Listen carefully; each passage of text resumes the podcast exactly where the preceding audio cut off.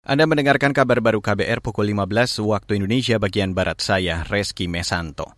Saudara Wakil Presiden Maruf Amin dijadwalkan akan meninjau penanganan stunting atau kekerdilan pada anak di Sulawesi Barat Februari atau Maret mendatang. Menurut jabat Gubernur Sulawesi Barat Akmal Malik, angka prevalensi stunting di provinsi itu berdasarkan survei status gizi Indonesia 2021 sebesar 33,8 persen. Sulawesi Barat menempati urutan kedua tertinggi angka stunting se-Indonesia di bawah Nusa Tenggara Timur dengan 37,8 persen. Selain meninjau penanganan stunting di Kabupaten Mamuju dan Majene, Wapres juga akan memberikan arahan memperkuat kerukunan umat beragama di Sulawesi Barat dan akan menyerahkan bantuan kepada Badan Amil Zakat Nasional atau Basnas di provinsi itu. Beralih ke berita selanjutnya, Saudara, Badan Legislasi DPR menyoroti pentingnya aturan terkait karantina manusia.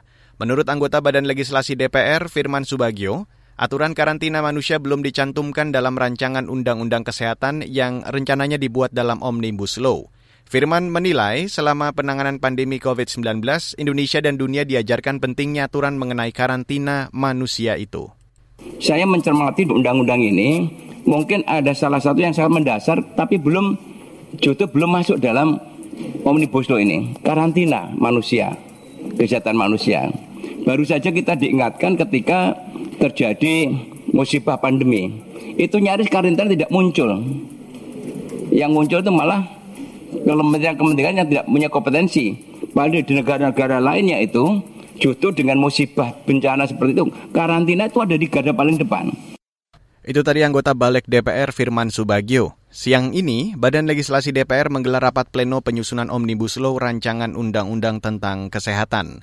Sebelumnya RUU Kesehatan banyak mendapat penolakan, salah satunya dari pengurus besar Ikatan Dokter Indonesia atau PBID, yang mendesak RUU Kesehatan dikeluarkan dari program legislasi nasional atau prolegnas. IDI mengingatkan pemerintah sebaiknya memperbaiki sistem kesehatan secara komprehensif mulai dari pendidikan hingga pelayanan. IDI meminta sistem kesehatan jangan mengorbankan hak rakyat dan hak pemberi layanan kesehatan.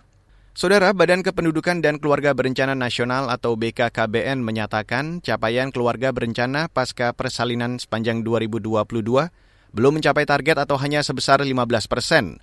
Deputi Bidang Keluarga Berencana atau BKKBN, Eni Gustina, mengungkapkan lembaganya menargetkan capaian keluarga berencana pasca persalinan 50 persen di 2022. Dan sebagian besar masih berpikirnya bahwa KB itu adalah suntik, Bu. Jadi masih sekitar 68 persen berpikirnya KB itu adalah suntik. Padahal kalau kita bicara KBPP, kita berharapnya agar menggiring masyarakat kita pasangan usia subur untuk menggunakan kontrasepsi jangka panjang. Deputi Bidang KB di BKKBN Eni Gustina menambahkan rendahnya pengetahuan masyarakat itu mempengaruhi rendahnya capaian target KB pasca persalinan. BKKBN mencatat Sulawesi Tenggara menjadi provinsi paling tinggi capaian keluarga berencana pasca persalinan sebesar 45 persen, disusul Sulawesi Selatan 34 persen.